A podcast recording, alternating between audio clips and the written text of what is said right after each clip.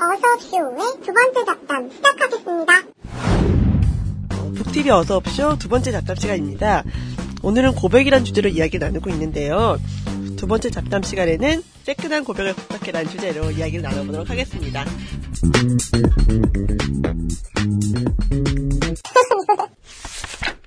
네. 어, 제가 준비한 책은 전혜린의 그리고 아무 말도 하지 않았다. 그리고 이 모든 괴로움을 또다시라는 두 권의 책인데요. 이게 6호집이에요. 그래서 아, 두 권, 네, 두권 다 이왕이면 읽었으면 하는 바람에서 두 권을 추천하고요. 어, 전혜린 씨 한번 소개를 좀 해주세요. 잘 네. 모르시는 분도 있을 것 같은데. 음, 현진 씨는 들어보신 적 있으세요? 저는 예전에 싸이월드 할 때 이 작가 글이 되게 많이 돌아다녔어요. 음. 그래서 그때 많이 스크랩 하기도 하고 음. 워낙 유명하신 분이라서 근데 왜 일찍 돌아가셨더라고요? 어, 그렇죠. 그래서 더 유명해졌죠. 네. 아, 네. 몇 살에 돌아가신 거예요? 31살에 돌아가셨습니다. 우선 제가 그녀의 양력을 잠깐 소개하겠습니다. 이름, 전혜린. 1934년 출생. 아, 꽤 오래됐죠. 몇, 어. 지금 살아계시는? 아, 지금 아니, 살아계시진 않아요. 네, 그래도 음. 그 다음에 1952년에요. 서울대 법대에 입학합니다. 당시 1950년대에 네. 예, 이런 여자, 학력이면 예. 굉장한 거죠. 여성이 서울대 법대를 것 자체가 되게 놀라운 음. 학력인데요. 경기여고. 네, 나오시고. 경기 여중과 경기 여고를 졸업했고요. 그리고 1955년에 독일로 유학을 갑니다. 어, 굉장히 엘리트죠.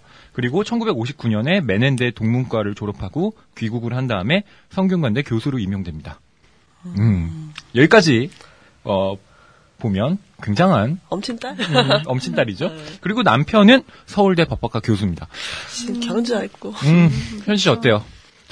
아, 별로 왜 이렇게 와닿지 않나요? 네, 와닿네요. 아, 아 와닿아요? 네, 난 안, 갑자기 와닿- 그냥 난 어떤 괴리감이 느껴졌는데 네. 네, 아무튼 그 그리고 뭐 그 둘 사이에서 나- 낳은 예쁜 딸도 있고요. 그러니까 이런 외면적인 조건으로만 본다면 1960년대 당시에 아, 이 한국 사회에서 전혜리는 남들이 부러워할 만한 그 달콤한 집이죠. 스위트홈을 갖고 있었는데요. 어, 나머지 뒤에 한 줄 양력을 마저 읽어보겠습니다. 1965년 1월 10일 자살로 생을 마감. 에, 이렇게 행복한 삶을 살 것 같았는데 자살로 31살에 생을 마감합니다. 뭔가 이상하죠. 너무나 행복할 것 같은 이런 사람이 자살하다니 굉장히 충격적인데요. 어, 전혜리는 그녀의 에세이와 일기에서 이 달콤한 가정이 어떻게 그녀를 서서히 질식시켜 가고 있는가 그 과정을 어, 아주 상세하게 고백하고 있습니다. 어, 좀 읽어볼까요? 이 음, 구절을. 네. 예를 들면 이건 결혼에 대한 얘기인데 내가 이래서 결혼을 못해. 그 아내의 입장에서는 이렇게 남편에 대해서 얘기해요. 남편이야말로 나의 관찰과 연구의 대상이 된 것은 무리가 아니리라. 어떤 저명한 평론가는 여자는 남편하고 결혼하는 것이지 남자하고 결혼하는 것이 아니다라고 말했다. 정말로 지연이다. 그 반대 입장에서도 물론 진리일 것이다. 좀 더 나의 결혼 생활, 다시 말하면 남편 연구 기간 이 흘러감에 따라 이윽고 일반적인 만사의 관용과 타협과 비속화와 체념 그리, 그리고는 숙명론과 마침내는 몇 번이라도 좋다 이 끔찍한 생이여 다시 의 운명에 이런 것들이 검은 양떼처럼 내 시야에 와 덮으리라는 것을 나는 잘 알고 있다. 말이 좀 어렵죠. 갑자기 저희 궁금증은 어. 전혜린 남편은 이, 이걸 읽었을까요? 어, 남편 잘 살, 살다 가셨죠? 어, 지금 아니요 아니 지금도 살아계십니다. 살아계세요? 음, 지금 어. 헌법학자시고요. 어, 재혼하셨나요? 어, 그건 정확히 모르겠습니다. 어. 그 제가 실명을 거론한 게 좀 그래가지고요. 네. 뭐 음. 찾아보면 다 나오고요. 누군지는. 아. 네. 아무튼 어, 전혜린이 스스로 삶을 마감할 수밖에 없도록 만든 원인이 정확히 무엇인지라고 우리는 말할 수 없습니다. 그러나 그녀가 집시처럼 정처 없이 춤과 노래와 사랑과 점치는 일로서 생활하면서 온 세계를 방랑하기를 꿈꾼 보헤미안이라는 사실을 상기한다면 결혼을 23세 하거든요. 너무 빨리 했네요. 네. 23세 한 결혼과 그녀의 우울을 결부시키기는 어렵지 않을 것 같습니다. 전혜린의 에세이에서 그녀의 남편은 언제나 부재한 상태로 서술이 되고 있습니다. 늘 바쁘게 가정을 위해. 물론 가정을 위해서지 전혜린을 위해서가 아닙니다. 남편을 위해서 일하십니까? 아니요. 아니죠. 이렇다니까. 싸움은 남편을 전날 까먹어버리는데. 어, 헌신하는 남편. 그를 대신해 딸에게서 위안을 얻으려고 하지만 그녀는 나의 존재를 정화, 어, 정화가 바로 전혜린의 딸입니다. 어, 정화로만 꽉 채우는 것, 그것만으로 나는 만족할 수가 없다라고 고백합니다.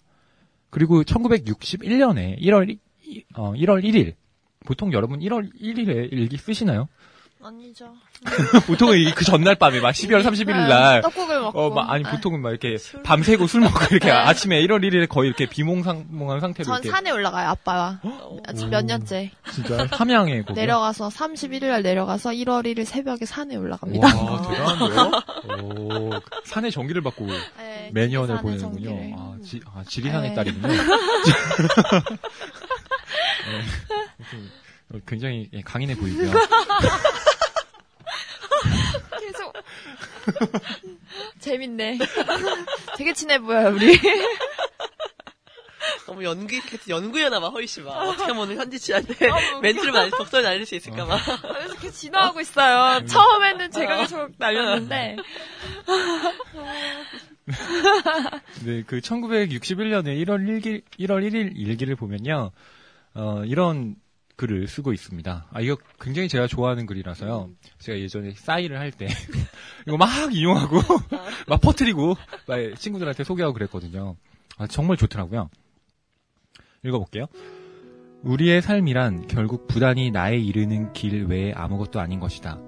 보다 나에게 성실하게, 보다 진정한 실존으로서 존재하고 싶다. 나와 내 죽음의 본질을 파악하려고 모색하고 싶다. 언제나 언제나 너 자신이어야 한다. 아무 앞에서도 어디에서도 과감할 것, 견딜 것, 그리고 참 나와 참 인간 존재와 죽음을 보다 깊이 사색할 것을 계속할 것. 가장 사소한 일에서부터 가장 큰 문제에 이르기까지 자기 성실을 지킬 것. 언제나 의식이 깨어 있을 것. 네, 이런 일기를 쓰거든요. 어, 저 같으면 보통 이런 1월 1일에는 이런 일기를 안 씁니다. 어, 올해에는 뭘 해야지. 어, 뭘 해야지? 뭘 해야지? 오- 올해 할 것. 막 목록 뭐 한 10개 정해 놓고 네. 우선순위 막 결정해 놓고 저는 보통 이러는데 어, 내가 이래서 안 되는 거야. 그런 자괴감이 막 드네요. 어, 저는 이렇게 지금까지도 전혜림보다 자기 자신을 솔직하게 고백한 사람을 어, 알지 못합니다. 그녀는 수필과 일기를 통해서 자신의 내면을 숨김없이 드러냈고 끝내 그것을 죽음으로써 증명하는 자기 완결적인 삶을 산 인물이었습니다. 요즘 젊은 여성분들의 여러 롤모델이 있죠. 뭐 누가 있나요? 젊은 롤모델이라고 하면 누가 있을까요? 음. 뭐 셰릴? 음? 요새 그 C, 페이스북 CEO 그 아주머니. 어, 네. CEO, 네. COO. COO, 예, 예, 예. 어. 그분이 그 마크 주커버그보다 연봉을 많이 받으세요. 어, COO가 뭐죠? 뭐, 뭐였지? 잘. 최고 경영자는 아니고 오퍼레이. 아, 어쨌든 연봉이 높은 사람을 롤모델로 삼고 있군요. 그런가요? 네, 저희 어. 롤모델이에요. 아, 그렇군요.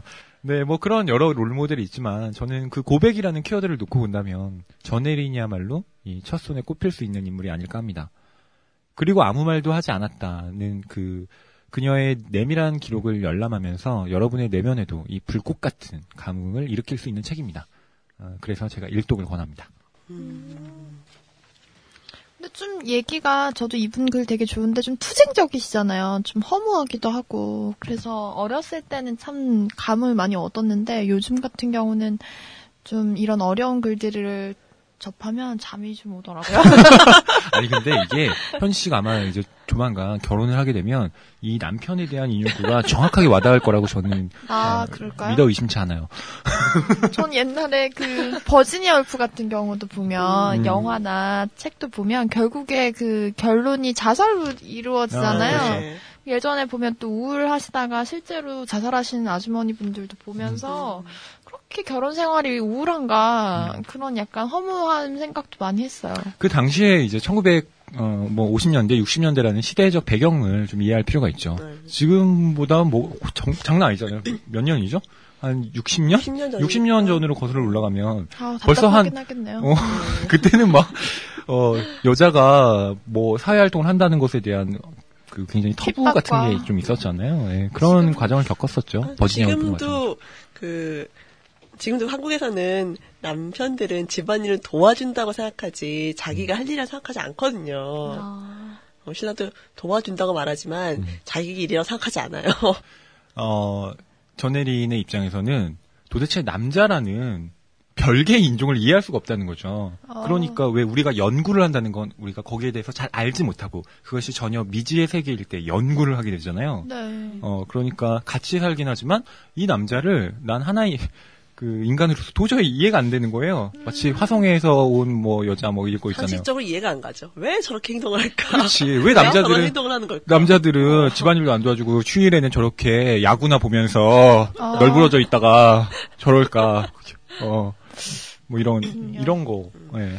그냥 본인의 자신을 연구하는 게 더 굉장히 부정적인데? 긍정적이지 않을까. 네. 그럼 이분은 연애 결혼이 아니라 뭐 아니 아니요. 거기 독일에서 같이 유학생 이었어요? 예, 이었다가 거기서 만나신 거죠. 음. 연애 예, 연애 결혼이죠. 네. 그 어떻게 시대를 앞서갔던 음, 그당 그렇죠. 엘리트 여성으로서의 고민 같은 것들이 음. 한 50, 50년대, 60년대 전혜인신뿐만 아니라 이렇게 칠비아 플러스라든가 음. 실제 플러스도 같은 참 경우도 잔, 예. 예, 그런 내면의 고민들이 많은 것 같아요. 그런 얘기를 우리는 고백을 통 이분의 글을 통해 읽으면서 음. 좀 짐작밖에 해볼 수 없는 거죠. 근데 어쨌든 전혜린이 음, 그 겪고 있는 뭐 단순한 우울이라고 치부하기에는 어, 훨씬 더이 사람이 갖고 있는 내면적 깊이가 아, 상당히 깊고요. 음. 어, 그걸 좀 읽어보시면서 어, 20대 혹은 30대 여성 여러분들이 한번 삶을 비교해 보시는 것도 괜찮을 것 같아요. 어, 근데 이제 좀 주의해야 될 건, 어, 제가 뭐 이래서 뭐 자살을 막 강조한다. 뭐, 뭐 자살해요 여러분, 뭐 이런 이런 거 아니니까. 네 오해는 하지 마시고요. 네. 근데 전혜린, 이- 저는 약간 그런 자살하는 여자들의 소설 같은 걸 보면서 예전에 굉장히 우울했거든요. 네. 나이 먹는 것도 좀 되게 싫고, 음, 그리고 좀 롤모델이라고 해야 되는 사람들이 없었잖아요, 그 시절에는. 그래서 롤모델이 좀 중요한 것 같아요. 저는 왜 그런지 모르겠지만 전혜린이 저한테 굉장히 와닿아서 어. 그래서 좋아했고 그 버지니아 울프도 네. 어 저는 박인환의 목마숙녀라는 네. 시가 있어요. 뭐, 뭐 우리는 한 잔의. 술을 마시고 어, 지금 보면은 허희 씨 감성은 감성은 저보다 한 15년쯤 앞서가는 느낌. 좀 올드해 제가 감성이 교과서, 국어 교과서를. 어, 심지어 아니, 제가 문학을 하게 된 네. 결정적인 원인이 그 박인환의 목마숙녀 아. 때문이에요. 와, 대단한 감성, 문학 소녀, 미나. 어, 뭐 솔직하게 고백을 하자면 네. 고등학교 2학년 때 네. 그 저희 문학 선생님이 남자였는데요. 중년의 대머리 선생님이었 어. 네, 대머리 선생님이셨어요. 근데 그 선생님이 그 박인환의 목마 숙녀를 가지고 수업을 하는데 진짜 낭독을 딱 하시는 거예요. 어, 수업 시간에요? 오, 근데 제가 전 이렇게 18살이었잖아요. 이렇게 까까머리 고등학생 이렇게 앉아서 그걸 듣는데 그 광채가 막 나는 거예요. 아, 그 머리에서 과- 나는 광채가 아니야. 그거는 그러니까 뭔가 문학적 감동을 했어. 그 어. 박인환을 박인환의 그 시를 읽는데 어, 어, 뭐 나는 어 뭐 인생은 뭐 잡지의 표지처럼 통속하고는 음. 막 이런 이런 막 구절 얘기할 때막 막 저런 거야. 어 막 그래 이런 게 문학이지. 결정적으로 그래서 제가 고3 때 국문학과를 어, 선택해서 문학을 지금 예 길게 하고 된 계시죠, 거죠. 길게. 아, 너무 길게 하고 있죠. 어, 아무튼 버지니아 울프하니까 그 생각이 나네요. 더- 저는 고백을 할 때 많이 고백을 많이 하는 편은 아니거든요. 사실 얘기를 잘 안 하는 편이긴 한데 정말 이 얘기를 꼭 해야겠다 생각이 든다면은 머릿속으로 이렇게 시나리오를 다 써요. 이렇게 처음 이렇게 들어가서 어디에 앉고 어, 떻게 얘기를 하고 처음 어떤 얘기를 꺼내고 이런 거를 다 시나리오를 써서 그대로 이렇게 탁탁탁 하는데 잠깐 이 시나리오대로 안 나오면 갑자기 멘붕이 오는 거죠. 어. 제대로 된 고백을 계속 못하는 것 같아요. 항상 그 현실이 시나리오대로 안 들어가거든요.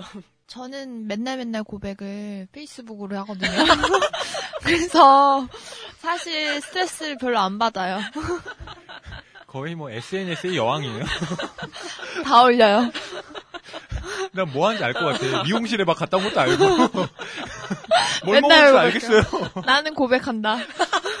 내가 뭘 먹었는지를. 근데 그게 좋은 게 스트레스를 좀 덜 받아요. 예를 들면 조금 짜증나는 것도 올리면 사람들이 막 위로해주거든요. 좋아요, 말 힘내요. 허희 씨는 어떻게 고백하세요? 어, 저는 사실 고백을 잘 안 해요. 그러니까 전 아니, 비밀이 많은 남자라기보다는 제 개인적인 얘기는 잘 안 해요. 그래서 제가 많이 불- 하시던데요, 방송에서는? 그게 매력, 그게 매력이에요. 아니 근데 어. 이거는 공개해도 어. 되는 뭐 어. 거라고 생각해요. 이것보다 더 많은 비밀을 어, 가지고 계신 저, 거예요? 저, 저는 약간 그 이런 내면적 비밀이 있어야 또 문학의 원동력이 되거든요. 아.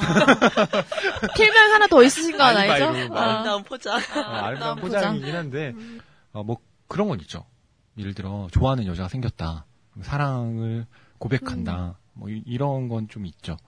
그런 경험이 좀 많으실 것 같아요. 아 제가요? 아 고백하는 그쵸 고백을 하기도 했죠.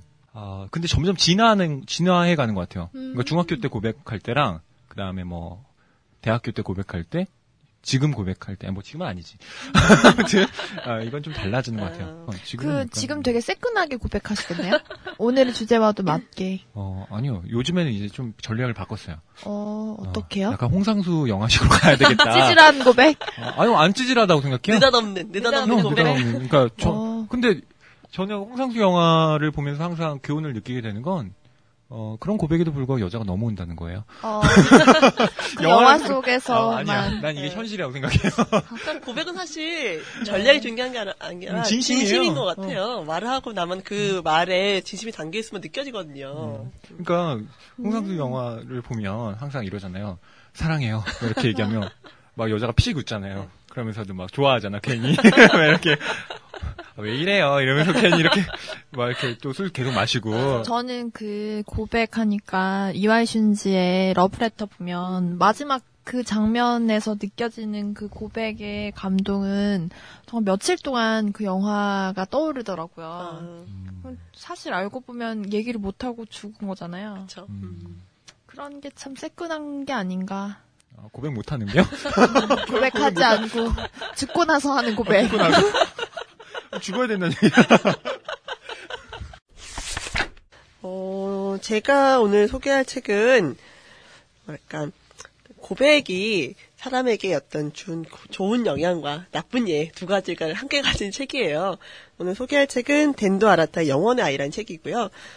이 책은 일단 되게 두꺼운 책이에요. 장편. 예, 상하 상하 두 권인데 음. 한 권당 900페이지, 두 권 합치면 한 1,500페이지 넘을 거예요. 한 두꺼운 벼슬가지 책인데 흉기인데요. 던지면. 어, 근데 이게 또 한 번 잡으면 끝까지 계속 읽게 되는 거예요. 어. 정말 저 이거 읽고 한 천, 천, 2천 페이지 되는 책을 음. 단숨에 독파했어요. 어머, 오. 너무 재밌나요? 재밌 재밌다기보다 이게 약간 음, 되게 무겁고 진지한 내용이거든요. 음. 밀도가 높아요. 그래서 읽고 나면은 몸이 히- 몸이 막 아픈 아픈 거 있잖아요. 음. 전에 저는 그 이창동 감독 영화 미량 보고서 음. 영화 보고 나서 완전 탈진을 했거든요. 너무 어. 몸이 아프고 힘들어갖고 약간 그런 느낌이에요. 되게 영어 그 책에 가진 밀도에 쏙 빠져들어 읽다 보면은 음. 몰입해서 읽다가 나오면은 막 되게 탈진할 것 같은 이런 느낌이 있는 책인데 음. 되게 무거운 책이긴 해요. 이 책의 내용은 그 남들에게 말하기 힘든 상처, 부모에게 학대당한 세 명의 아이들이 있어요. 남- 여자 주인공 유키가 있고 남자 주인공 두 명이 있는데 이 아이들이 그, 그 지방에 있는 요양병원에서 서로 만나게 돼요. 이 사- 아이들이 가진 상처가 너무나 지금 큰 상처라서 특히 여자 주인공의 유키 같은 경우는 아버지한테 성폭행을 지속적으로 당해와요. 그거를 엄마한테 얘기했는데 엄마는 그 사실을 모른 척 하거든요. 그래서 이 아이는 더 큰 상처를 받고 자살 시도를 하면서 되게 괴로워하면서 요양병원에 왔는데 거기에서 이 그 남자 주인공 두 명과 만나요. 그 별명이 지라프 기린인데 왜 기린이냐면은 어렸을 때 엄마가 담배로 애 몸을 계속 찢어서 어머. 온몸에 뭐 그, 그, 그 기린 남았군요. 기린처럼 얼룩 자국이 난 아이가 있고요. 모울이라고 두더지란 별명이거든요. 얘는 엄마가 창녀인데 엄마가 집에 남자 데리고 올 때마다 벽상에 갇혀요. 근데 한 그래서 일주일 동안 못 나오기도 하고 벽상에서 살다 보니까 되게 어둠을 되게 무서워하게 된 거예요. 어머, 너무 잔인하다. 네, 되게 무서운 얘기예요. 근데 그 애기들이 서로 상처를 끝내지 못하고 있다가 이 세 명이 어느 날 가- 숲속에서 자기들의 상처를 고백을 해요. 상처를 고백하면서 세 명이서 같이 약간 약간 상처를 치유할 수 있는 계기를 얻게 돼요. 그래서 셋이서 마음을 맞춰서 그 유키의 아, 유키의 아버지를 죽이자. 그런 결론을 내게 되죠. 일단 그 유키가 병원에 있는데도 계속 아버지가 찾아와서 애를 데리고 가서 성패고고 하려고 하니까. 음. 그래서 그 병원에서는 1년에 한 번씩 그 학부모들하고 아니라 같이 산에 올라가는 행사가 있는데 그래 우리 그때 산에 올라갈 때 유키 아버지를 절벽에서 밀어서 죽이자라고 모의를 해요. 막상 그, 그 사건 결행을 하러 갔는데 안개가 굉장히 많이 기- 짙게 낀 날이었거든요. 하려니까 두- 두렵죠. 아무리 해도 어린 애들이니까 누군가를 밀어 죽이려고 한다 자체가. 그래서 어, 남자애 두 명이 도망을 쳐요. 막상 실행을 하려고 하다가 도망쳤고 그러다가 한 명은 다시 돌아갔어요. 여기가 미스터리죠. 결국 그날 유키 아버지가 절벽에서 떨어져 죽거든요. 누가 죽였는지는 이렇게 밝혀지지 않아요. 어머. 어, 서로 이 아이들은 서로 나는 도망갔다는 자, 자책감을 가지고 있는 애들 있고 혹시 제가 죽이지 않았을까 이런 마음의 짐을 갖고서 서로 서먹하게 헤어지거든요. 시간이 흘러갔고 어른들이 또 세명 다시 만났어요. 그래서 이 얘기가 그 과거의 살인 사건과 또 지금 현재 살인 사건 교차가 되면서 서로의 마음의 상처들이 비밀이 밝혀진 내용이에요. 되게 막 17년 오고 가는 그런 얘기인가요? 이게 장이 왔다 갔다 그 10년 전과 그 이후에는 왔다 갔다 하는 내용인데 어우 진짜 그 내- 책은 쓰는 작가 자체도 5년 8개월 동안 이 책에 매달려서 굉장히 썼던 책이고 그만큼 책에 굉장히 밀도가 있고 되게 아픈 내용을 담고 있지만 마지막에 담고 있는 내용들도 좀 아름답긴 해요. 그래서 드라마로도 만들어졌다고 인터넷 네. 찾아보니까. 옛날에 한번 되게 그러더라고요. 유명한 책인데 절판됐다가 다시 나왔던 책이거든요. 어, 제가 얘기하고 싶은 건 이렇게 굉장히 큰 상처를 가지고 있던 사람들이지만 그걸 얘기를 통해 서로 고백을 통해서 어느 정도 치유가 될 수 있었던 얘기 하고 싶었고요. 스포일러 말하면 안 되겠죠. 궁금하네요, 결말이. 어, 저 여기 나중에 편집해도 되는데 결말은 여기서부터 1분 동안의 내용은 스포일러가 포함되어 있으니 결말을 알고 싶지 않다면 넘겨주세요.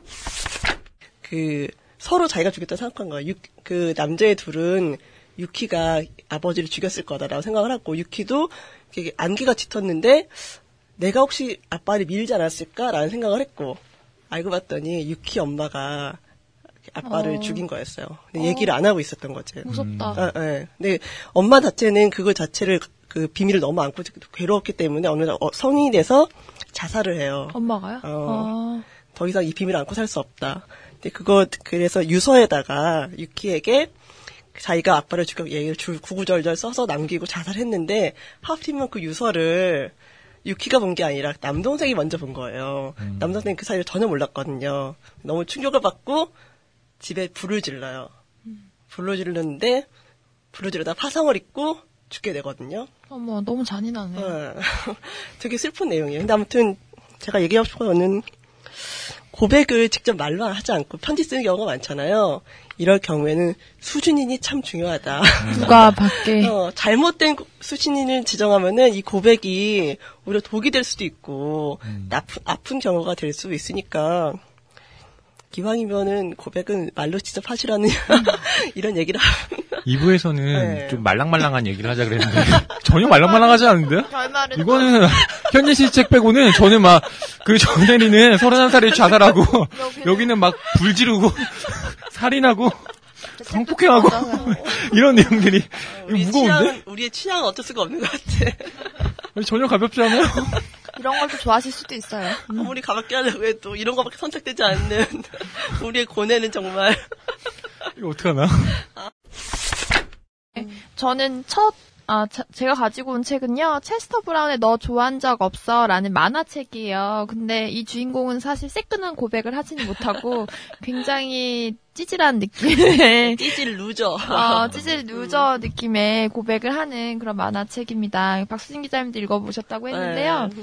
일단 개, 그 개정판이 2004년도에 나왔는데 굉장히 예쁘게 나왔어요. 전에 제목이 전에 거는 되게 paper book이었는데 이거는 와 되게 양장본으로. 나왔어. 양장본도 막 와. 개정판 2012년에 나온 거 아닌가요? 그래요? 2012년이요? 네, 아무튼 잘못된 정보를. 저번 저번에가 나왔다고? 2004년이었고 아, 초판이 초판이? 그다음에 아마 개정판이 이번에 네, 나온 개정판. 걸 개정판이, 개정판으로 나왔는데 책이 굉장히 예뻐요. 음. 그러니까 이 책이 은, 2004년에 출간됐을 때 은근 인기가 많았어요. 음, 네. 그래서. 보통 이런 책들이 개정판 내기가 쉽지가 않은데. 예. 아, 그래서 아마 그 체스터 브라운의 팬이 은근 많더라고요. 네. 트위터에서도 관련된 얘기를 많이 해- 했는데 저는 이제 집에 내려가는 길에 그 버스 안에서 이 책을 봤어요. 근데 제 학창 시절이 많이 떠오르기도 하고 그리고 이 체스터 브라운의 자신의 그런 어린 시절을 그 그림으로 담, 담담히 그리고 있더라고요.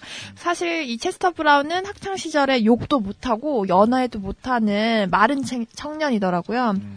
그책 뒷부분에 사진이 나오는데 굉장히 실망을 했어요. 또그 음. 책 만화랑 똑같아요. 아 그래요?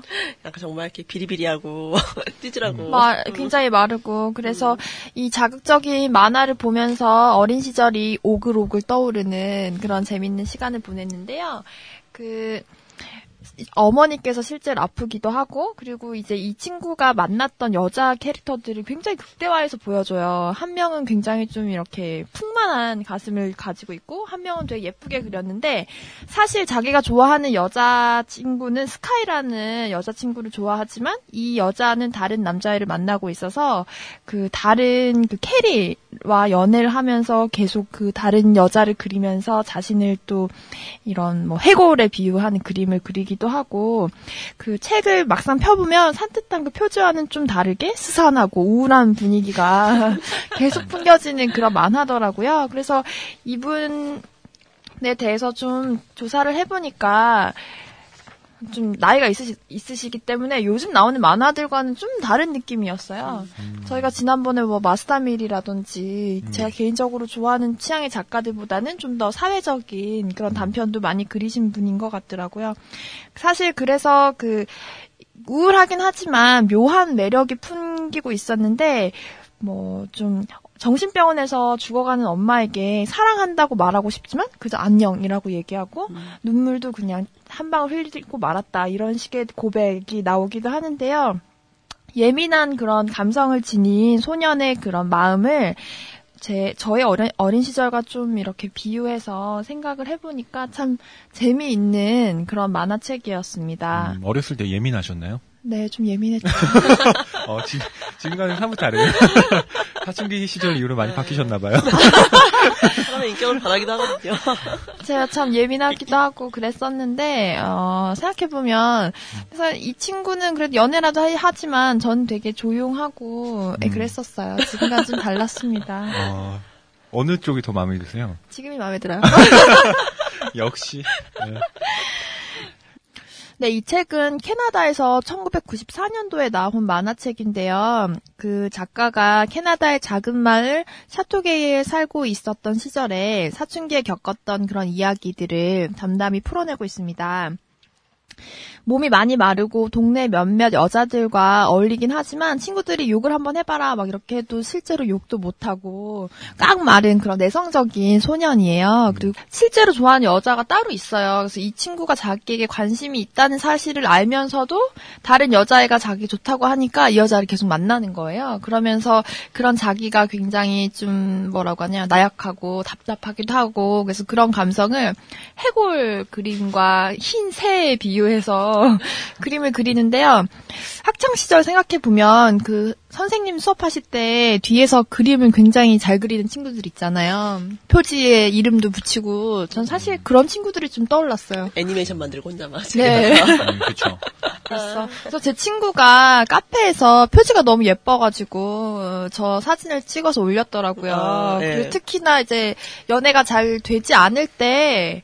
너 좋아한 적 없어. 이 효과가 굉장히 큰가 봐요. 그래서 보면 이 책과 관련된 표지 사진이 인터넷에 많이 오고 음. 가더라고요. 근데 이렇게 어렸을 때는 사실 그 속마음을 고백을 잘 못하잖아요. 정말 좋아하는 마음을. 저는 고백을 잘했어요. 어? 아까 내성적이라고 아, 그랬는데. 지금보다 내성적이었다는 거죠. 아, 전 예전에 그랬는데 그런 친구들이랑 되게 잘 안 돼가지고 연애 연애 사업이 좀 이 친구랑 좀 반대였던 것 같아요. 아, 그 함양에서 그런 네, 그렇죠. 그. 감히 나의 고백을 거절해. 거부하다니. 그래서 서울로 오셨구나. 음, 역시 서울 강남 스타일이야. 서울 이태원. 스타일이야. 네, 남자 입장에서 이런 상황 이해가 되세요? 실제로 좋아하는 여자가 있어요. 근데 당장 만나는 이 사람 고- 그 고백에 더 넘어가게 되는.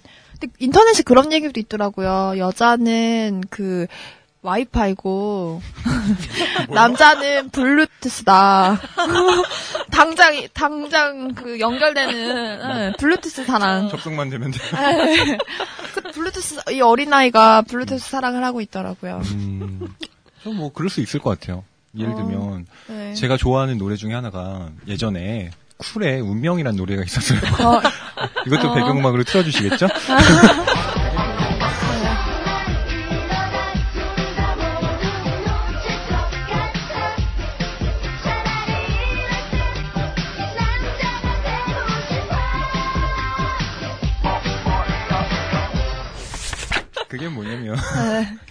그러니까 여자친구가 없어서 그냥 주변에 있는 그냥 친한 친구가 어느 순간 네. 자기 여자친구가 된 거예요. 어머. 근데 어느 날 이상형이 딱 나타난 거죠. 어, 그래서 그 여자랑도 만나고 네. 그 다음에 원래 여자친구도 만나면서 아 어떻게 해야 되지? 어머, 차라리 이럴 때는 뭐 원래는 나 혼자가 되고 싶어 이건데 어머. 어느 순간 가사가 뭐 차라리 이럴 땐 남자가 되고 싶어 이렇게 바뀌었더라고? 말이 안 돼요. 근데 그 가사는 남자가 되고 싶어라고 하면 어, 기승전결이 맞지 않아요. 음, 아, 원래는 유리, 유리. 어 네. 원래는 네. 마지막에 나 혼자가 되고 싶은데 어느 순간 되고 어? 남자가 되고 싶어라고 음, 돼 저는. 그게 이해가 좀 되네요. 음. 남자가 되고 싶을 때가 있어요.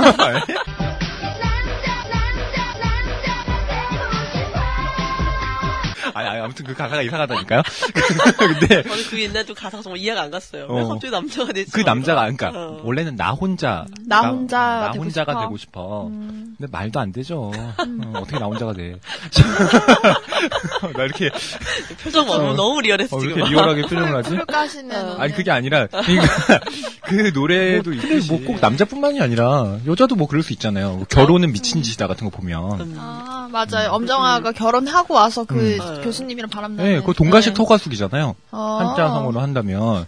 되게 그러니까 동쪽 보이다, 알고 있어 알고 보면 보면 두 집 살림. 양다리. 어, 동가식 서가수식 그게 뭐냐면 동쪽에는 부자예요. 서쪽에는 가난한데 잘 생겼어요. 어. 그래서 엄마가 너 어느 쪽에 시집 갈래? 이랬더니 엄마 나는 아 밥은 동쪽에 가서 먹고 잠은 서쪽에 가서 잘래.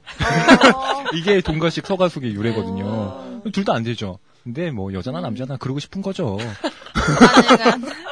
그렇지만 어렵다는. 네. 이건 남자의 문제만은 아닌 것 같아요. 음, 사람의 문제지. 사람의 문제. 아, 참고로 저는 뭐 한 여자만 좋아하기 때문에 아, 아, 이- 무늬만 아, 싱글. 은, 은근슬쩍 아니 왜 이래? 공식적으로 싱글. 아, 은근슬쩍 공식적인 이렇게 싱글. 빠져나가기. 네, 아무튼 그래요. 그래서 체스터 브라운 이 책 같은 경우는 그 어렸을 때 자전적인 얘기를 하고 있는데 이런 소설 외에도 뭐 종교나 철학과 관련된 그런 만화책을 많이 썼다고 그래요. 그래서 똑똑 리틀맨 같은 경우를 보면은 그 다른 단편 소설들을 모아놓긴 했었는데 이 체스터 브라운이 유명한 이유 중에 하나는 1980년대 기존 그런 산업 만화 외에 그런 대안으로서 alternative comic book의 그런 운동을 활발하게 한 작가라고 하더라고요. 어, alternative. alternative. comic book. 마치 alternative rock 같은데요. rock. 약간 그런 언더그라운드 느낌의 만화들인데요. 막 되게 막 화려, 그래픽 노블이라 그러면 되게 화려한 그림체랑 마블. 멋들어진 장정 같은 게 떠오르는데 이 책 같은 경우는 원래 되게 약간 허름한 느낌. 네. 되게 사람들의 감정도 잔잔하게 묘사되어 있는데 오히려 그런 것들이 사람들의 숨겨진 그 진심을 건드리는 이런 부분이 있어서 많은 사람들이 좋아하는 책인 것 같아요. 근데 저는 사실 그런 코믹북을 많이 좋아하는 사람으로서 이 책은 좀 신선한 느낌이어서 많은 분들이 그냥 부담 없이 읽기에 좋으신, 좋은 것 같아요. 예, 어서옵쇼 벌써 마무리할 시간이 되었는데요. 저희가 역시 예상대로 고백으로 시작했다가 말랑말랑한 얘기 하려고 했는데 뒤로 갈수록 이건 뭔가요? 마무리는 아름답게 마무리해야 되잖아요. 저희가 고백이란 단어를 떠, 떠올리면은 진실, 진심 이런 단어들도 함께 떠오르는데요. 진심이 없다면 그건 진짜 고백이 아니잖아요. 요즘 날씨도 참 좋은데 말 못한 비밀을 마음에 담고 있지 마시고요. 마음에 있는 얘기들을 진심을 담아서 고백을 해보세요. 좀 마음에 짐을 무거운 짐을 내려놓을 수도 있고 혹시 아는, 알아요? 남자친구 여자친구 이성 친구가 생길 수도 있고요. 음, 그럴까요? 뭐 가끔 부자는 또 있을 수 있어요. 고백을 했는데 퇴짜 맞는다거나 되게 부끄러운 그게 얻을 수 있긴 비 오는 하지만. 날 차이는 것보다 네. 햇빛 쨍쨍한 날 차이는 게 훨씬 나빠요. 이별 공식 REF 노래인데요. 어, 그렇다니까. 남들은 다 행복한데 네. 나만 우울할 때 제일 싫어요. 근데 용기를 내서 고백을 해보세요. 고백에 실패할 수도 있죠. 사람한테 이해 못 받을 수도 있지만 그렇게 하면서 자기가 한 번씩 잘하고 성장하는 거니까요. 음, 오늘 어서옵쇼 방송을 듣고 고백과 진심에 대한 생각을 해보시길 바라고요. 이것으로 어서옵쇼 두 번째 잡담을 마치겠습니다. 다음 주 역시 더 나은 모습, 풍성한 모습으로 돌아오겠습니다. 다음 주에 만나요. 네, 북TV 어서옵쇼는 교보문고 북뉴스 사이트 또는 북뉴스 팟캐스트 사이트를 통해서도 들으실 수 있습니다. 어서옵쇼 많이 사랑해주세요. 어서쇼의 두 번째 잡담 끝!